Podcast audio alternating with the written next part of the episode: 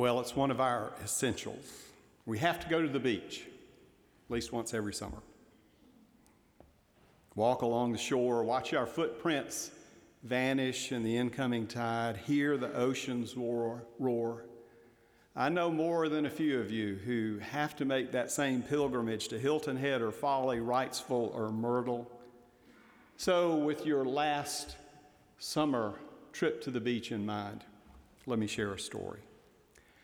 It was early in the morning five years or so ago. I'd like to think it happened just as I came through the Beaucatcher cut there in that trough between waves of stone. It just makes for a better story. But a strong image broke unbidden. The love of God, a towering wave cresting full force into the world. Now, this wasn't one of those body surfing waves that we catch on the Atlantic. This was a hundred foot monster. Those you see on TV where crazed lunatics just kind of drop in there and try to stay in that sweet spot and ride them all the way in. Utter chaos. I cannot overstate the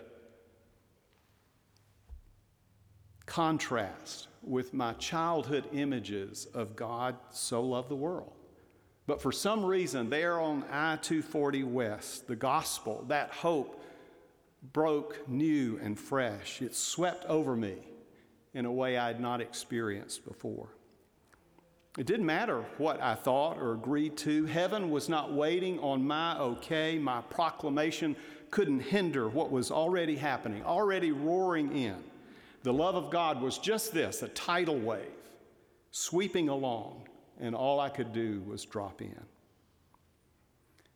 Now, whether in Bible study or prodded by that sign that shows up at all of the NFL games, we run into John 3:16 like some well-worn bumper sticker. God so loves the world that he gave his only son that whosoever believes in him shall not perish but have everlasting life. It's easy to blow past those first five words and to strand salvation in my agreement. The whole drama can become about can become what I think depend on my yes for God's isolated swing through human history some 2,000 years ago in the person of Jesus. And it was this business of me in this drama that got swept away you can see why I started chasing Nicodemus and his encounter with Jesus. You remember the story. The Pharisees sought Jesus out by night, no sense making a big deal of this inquiry into what was already rolling ashore in Palestine. Nicodemus had heard about the signs, perhaps witnessed Jesus clearing the temple. Nothing could explain this but God's own presence breaking anew into human history. He had to know more. And Jesus did little to calm the troubled seas of Nicodemus' musings. The teacher cast out references to new birth and to spirit winds blowing where they will and bronze serpents raised in the desert. And though John's gospel reduces this to a single chapter, I see this question and answer uh, session going on through the night, Jesus offering story after story from Israel's love saga with God. Nicodemus flailing in the waves of this new kingdom, tossing to and fro everything he knew that was a just for certain. He was drowning in revelation. Now, give me a little bit of latitude here. For at some point, I envision Jesus taking poor Nicodemus, that frustrated, babbling Nicodemus, into his hands and almost shouting a calming prophecy into the Pharisees' objections. You can imagine, look, Nicodemus, Nicodemus, look at me. God is so loving the world. God is so loving the world. It was this present tense kind of sermon. Without his consent, without his confession, holy tenderness held his soul in the here and now. The glory of God's vast, un- unending compassion bore down on him. But I wonder if, if you caught the next scene Nicodemus breaking eye contact with Jesus Not possible. How could this sacred draw so near? He, he doesn't know me. I'm not worthy, and I'm not so sure I'm willing.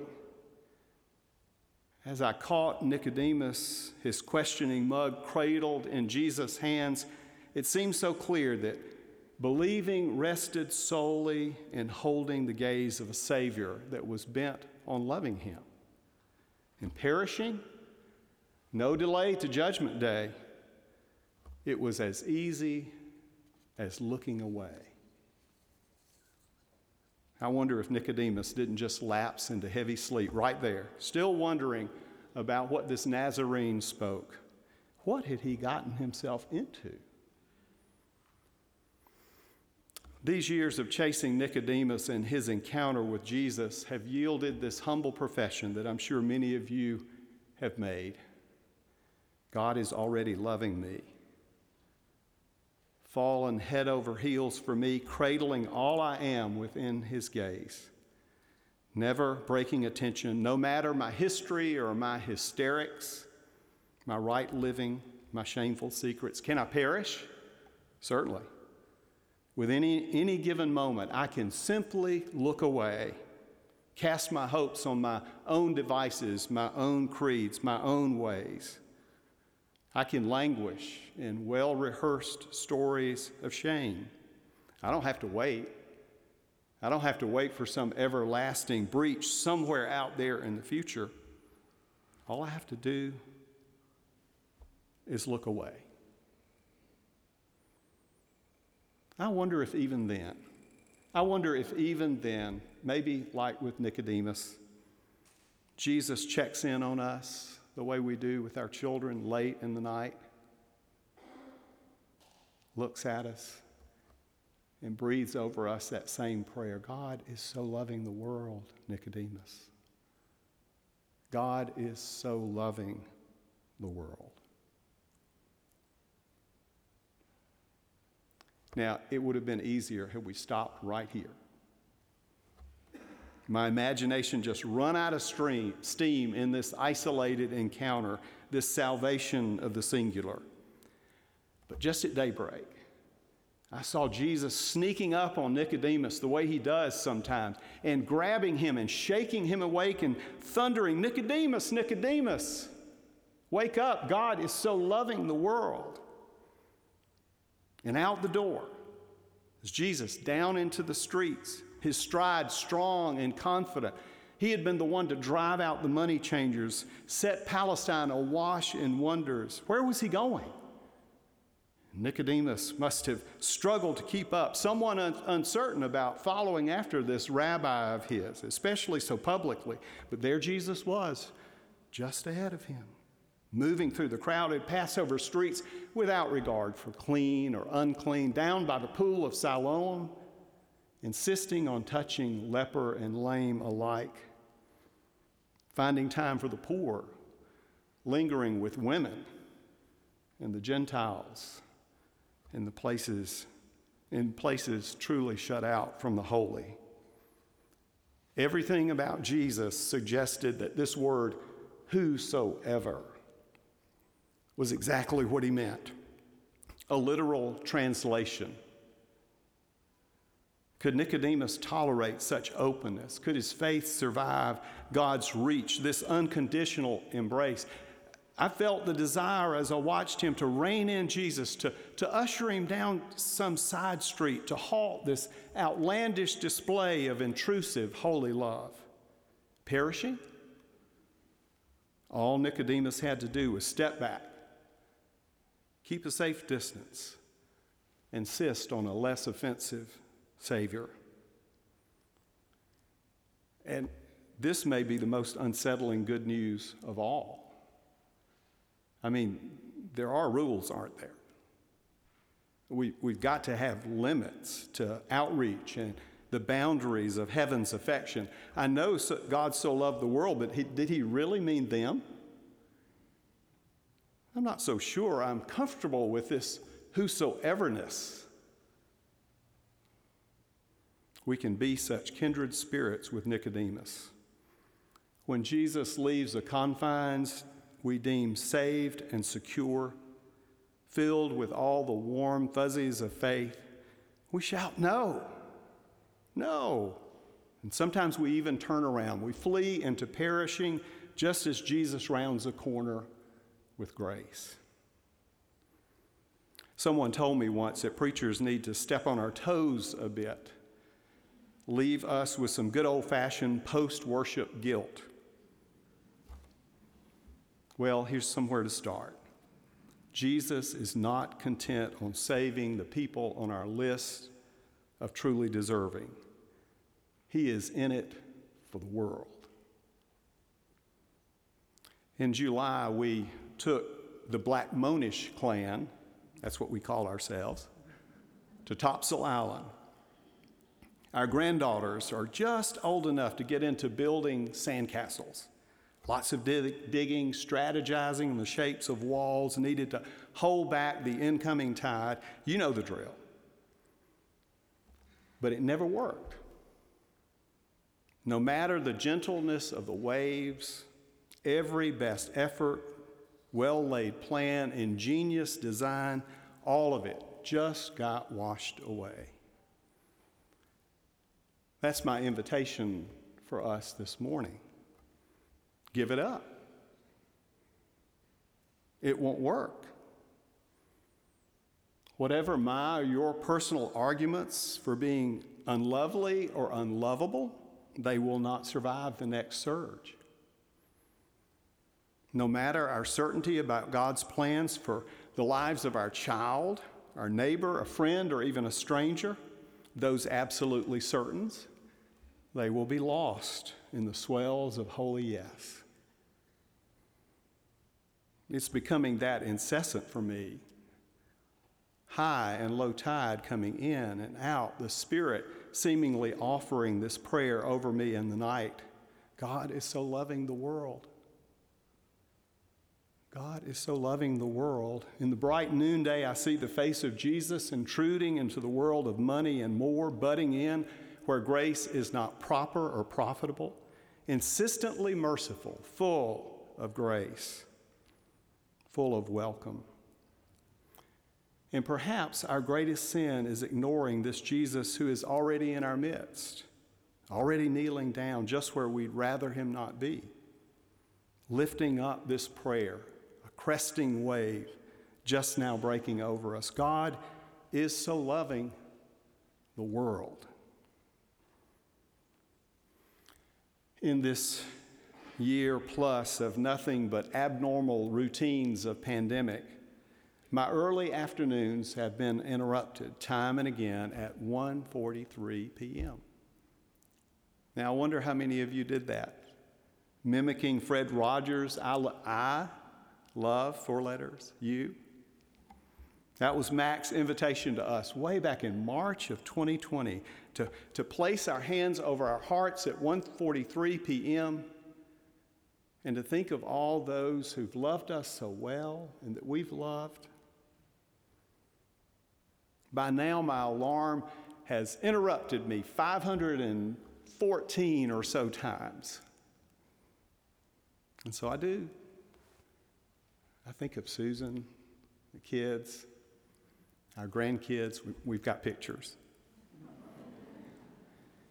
I remember my mom and dad, the love they gave and grace for the moments when they just weren't on their game. Friends and colleagues who take me warts and all. I wonder if we can deepen that practice a bit, though, and listen for Jesus' prayer. This prayer that he lived and gave all to pass, to come to pass. Just interrupt your day. Notice this living Savior that is beyond our control, His tenderness welling up in us, around us, even in dark valleys, cups running over. When we run into our joys, God is so loving the world. When we become our own worst enemies, God is so loving the world. When we face hard places of illness and loss, those empty places at our tables, the exhaustion of heading into yet another surge, God is so loving the world, ever present, kneeling, offering this prayer. We lift our gaze a little bit and begin to see the world as Jesus sees it the beauty of a child racing across the atrium in a day in the CDC, the sounds of a fiddle solo or a sonata played just right on Tuesday afternoons at AFTA, the rough, tired face of a guest who offers the gift of friendship when we give the simple gift of a bagged lunch. Laughter on campers and youth counselors' faces at first shine, our children so often out ahead of us, leading us deeper into the faith. Jesus is there whispering this prayer. And in the hard and harsh places, alongside the banks of the Pigeon River with homes and dreams washed away, along the Gulf Coast this morning as Ida roars ashore, out in the streets of Kabul in ICUs where neighbors struggle to breathe. God is so loving the world. But that's where we need each other here, right? I stand in some of those places and I can't see him. So I need you, and maybe we need each other to remember that we are truly beloved Maybe there are days that only you can pray this psalm, this prayer for the world, and, and I just can't find it on my lips. Maybe we have to come together around this table and take bread and cup and sometimes find enough energy to make His prayer our prayer and gather weekly in this place to lift our songs in praise because if we don't come together, going out into the world, his world, is, is way too frightening. But if we do all of those things, then maybe, maybe we can attend with him to God's whosoeverness, ready to just see just how beautiful the people that we just don't get really are. To proclaim we all belong, we belong in the heart of God. And you remember those issues that make us so anxious? We want to run away from each other, throw up walls of relationship, insist that we can't possibly continue this fellowship. What if we simply opened our eyes, gave up our arguments, didn't draw a line in the sand? What if we found him? There, there he is. There's Jesus. He, he's already here, He's already kneeling. What if our hearts grew still and we heard His prayer? And we let ours match His. God is so loving the world. God is so loving the world. What if we took up His everlasting hymn? I think God might change everything with or without our permission. Maybe He's doing so even now. Amen.